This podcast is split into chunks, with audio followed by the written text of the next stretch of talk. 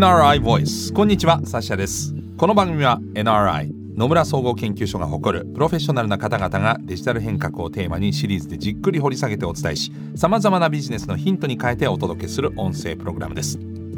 今回お話を伺うのは エヌアールアイ 研究理事未来創発センター長桑津幸太郎さんです。どうぞよろしくお願いいたします。よろしくお願いいたします。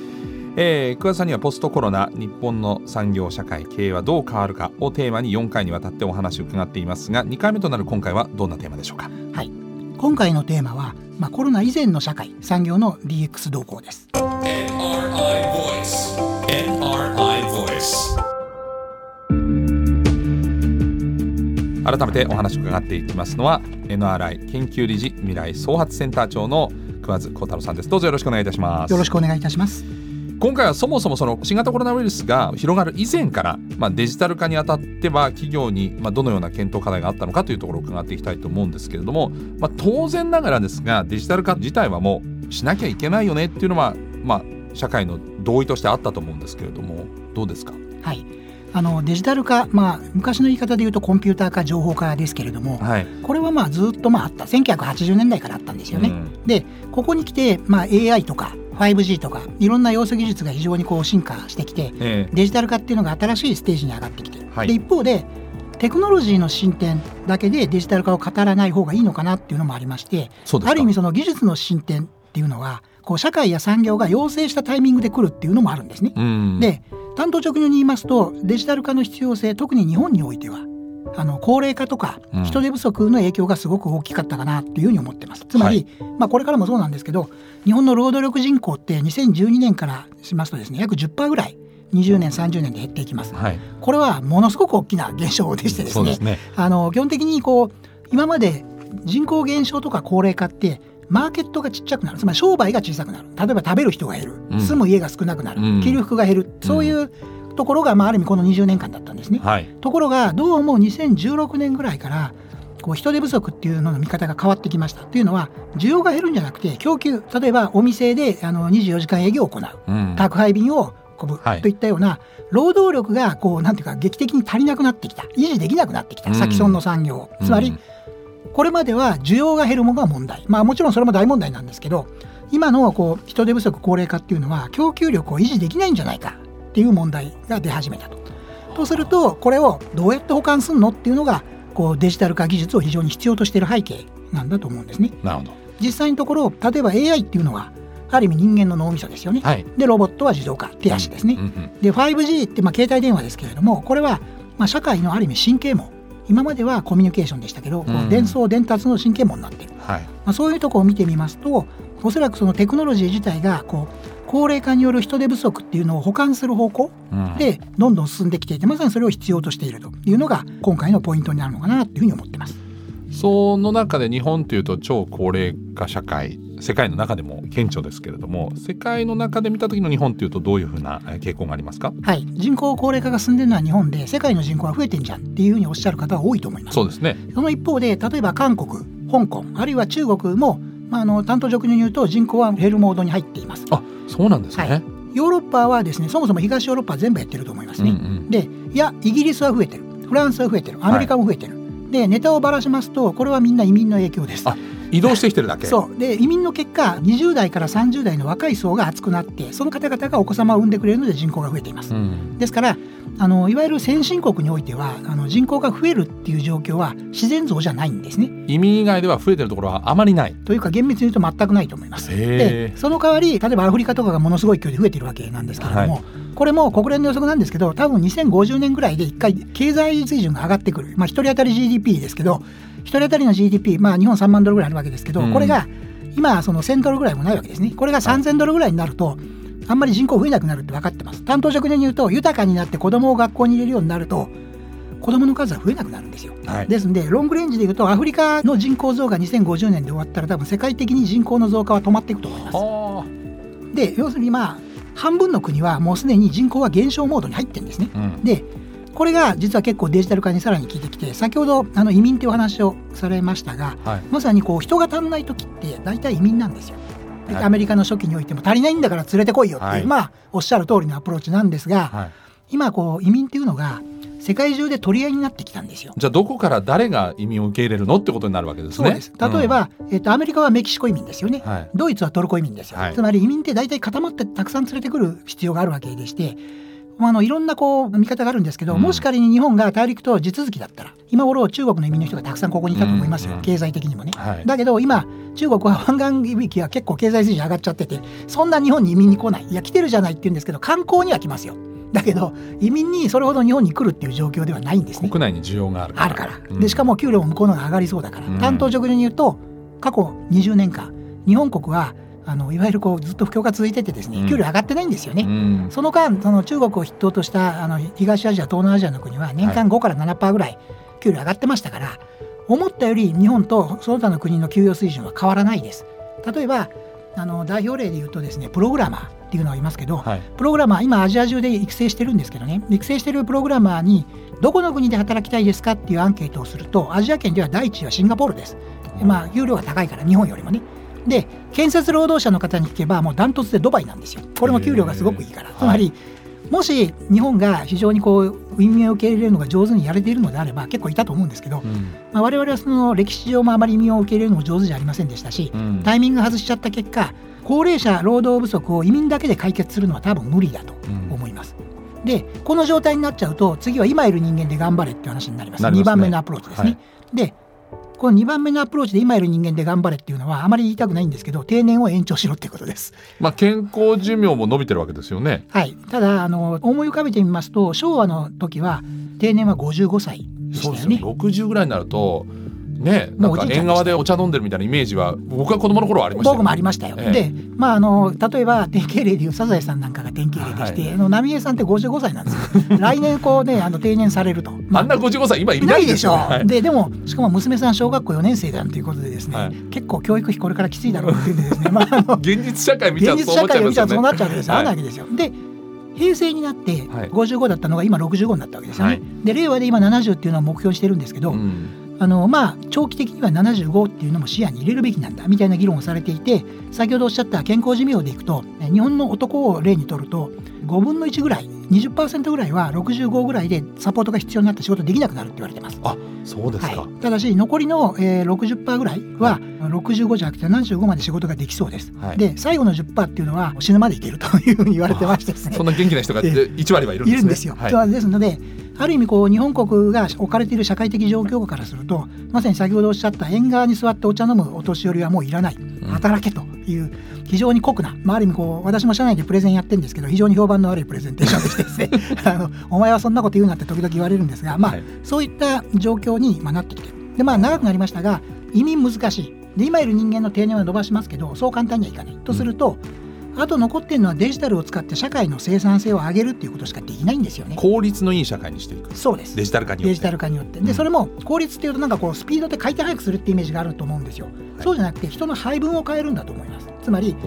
絶対に人間が必要な仕事はあります。つまり何でもデジタルにできるとは誰も思ってないんですよ、はい、介護を全部ロボットができるかっていうとそれはないとみんな思ってるんですよね。される方も、ね、悲しいですね。一方で、はい、じゃあえー、とお店でお金を数える仕事をずっと人間がやるべきなのって言われると、うん、それは違うよなと。だから効率を上げるっていうまさにおっしゃる通りのポイントと同時に人がやれる仕事と人がやるべきじゃない仕事を分けてやらないとこでいいところはむしろ積極的に機械化を進めるべきなんだっていうのが今の考え方、つまりラストワンタッチですねっていう考え方が今社会としては出てきたというふうに我々は思っています、うん、なるほど、まあ、人間がそもそもあんまり得意じゃないところを機会になっていくと、まあ、時間ばっかりかかる割には大して成果のない仕事っていうのはありますもんね。その通りです。そういったところが機会になっていけば、まあ、効率も良くなっていくというところで、まあ、そうなってくると、まあ、技術の変化というところも気になるところですけれども、あの日本社会の流れを見た場合にその技術自体の進歩っていうののポイントっていうのはどういったところあるんでしょうか。はい、一つはあのデジタルによる生産性の向上ということで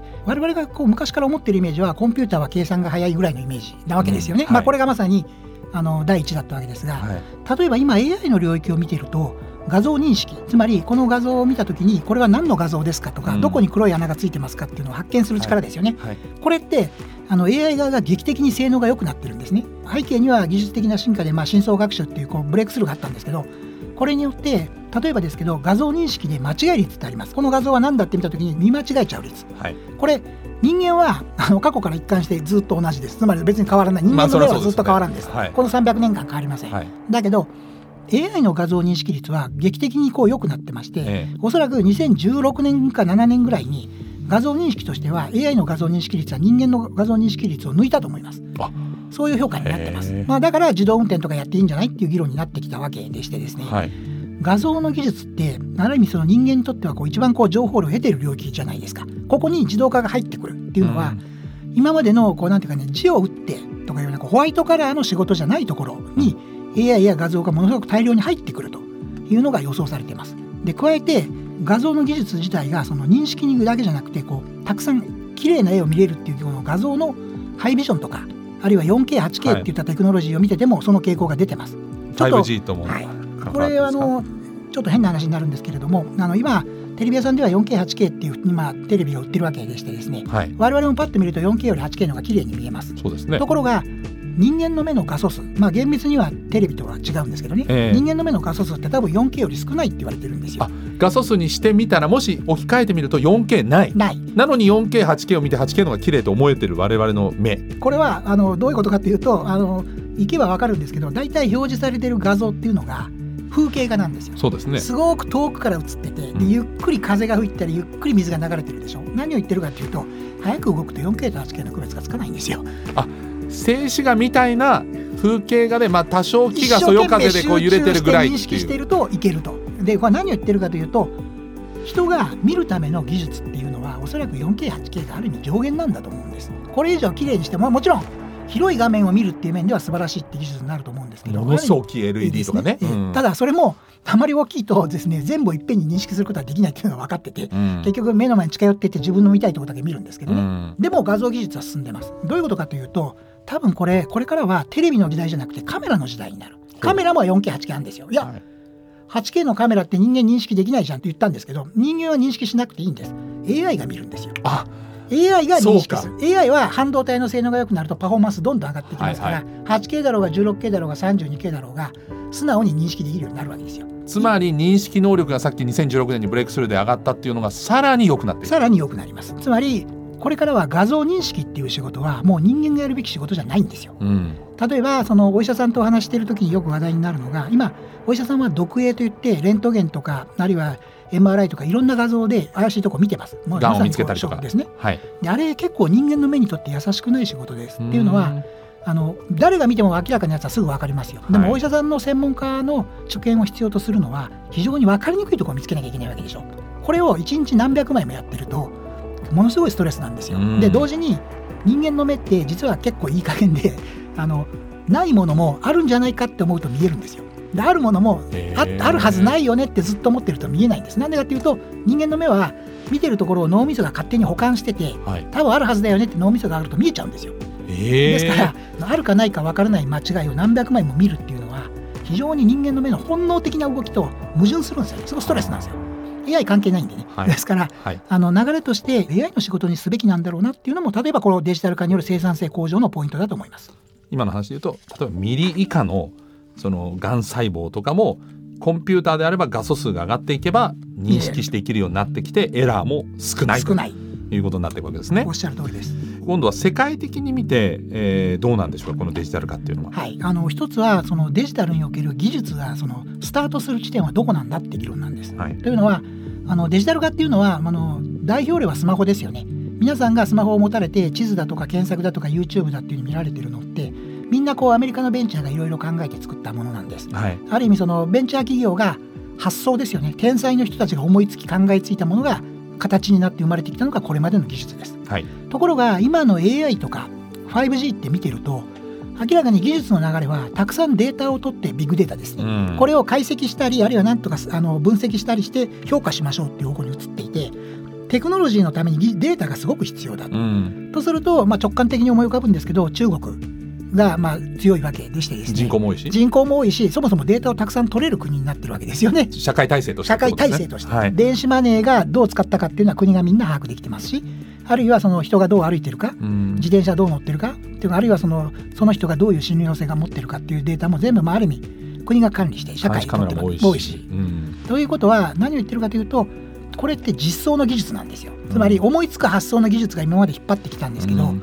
今回のコロナの件でも分かったんですけど、結構今必要なのは実装の技術なんですよね。だから後からデータを取って検証して作ってさあ導入しようっていう、こう強いリーダーシップがある方がテクノロジーが進むっていう構造になってきている。なるほど。つまりその発想対実装っていう面で言うと、今実装がすごく優位になってきている、はあ、ここがテクノロジーの大きな変革点だと思います。そうなるとみんなの人権とか意見を大事にしようという民主主義自由主義を標榜している社会っていうのは、実装にとっては結構まあ足を引っ張る形になってしまうと、非常にハンディキャップを負ってますよね。で、今回のコロナ、前回お話ししましたけれども、はい、ある方がそのコロナに感染されましたよっていうデータを我々民主主義日本国においては自分で入れろってわけですよ。うん、自分でスマホに登録すれば自分と接触していた人にあ危ないっていう情報が伝わる。だけど実際の登録率はおそらく いちパーセント ない。それアプリ入れるっていうまずハードルがある。で、自分で入れなきゃいけないというハードルもあると。じゃあその人の良識に頼っていいのかってことですね。つまり今のところそれはおそらく きゅうじゅうきゅうパーセント ぐらいの人たちはかかった場合においても登録はしていない。うん、でそれは我々が国民がみんなそう選んでそうしていることで別に悪いことじゃない、はい、だからそれを任せるって言ったわけですからね。はい、一方で、まあ、その中国やインド等においてはそんなことは全然ないわけでして、もっと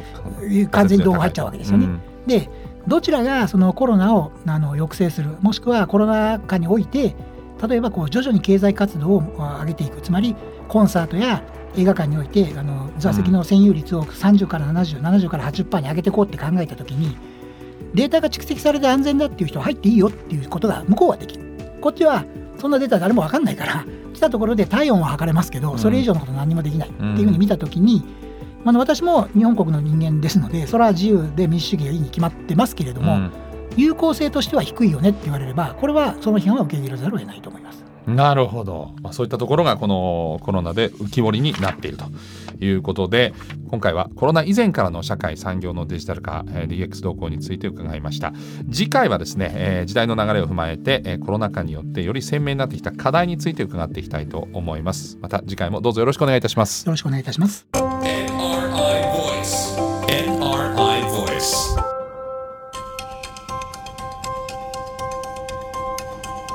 サッシャナビゲートしてまいりました エヌアールアイ Voice。 この番組は Apple や Google などのポッドキャストのほか エヌアールアイ のウェブサイト内からもお聞きいただけます。 エヌアールアイ Voice で検索してチェックしてください。 エヌアールアイ Voice、 次回も引き続き桑津幸太郎さんにお話を伺ってまいります。ナビゲーターはサッシャでした。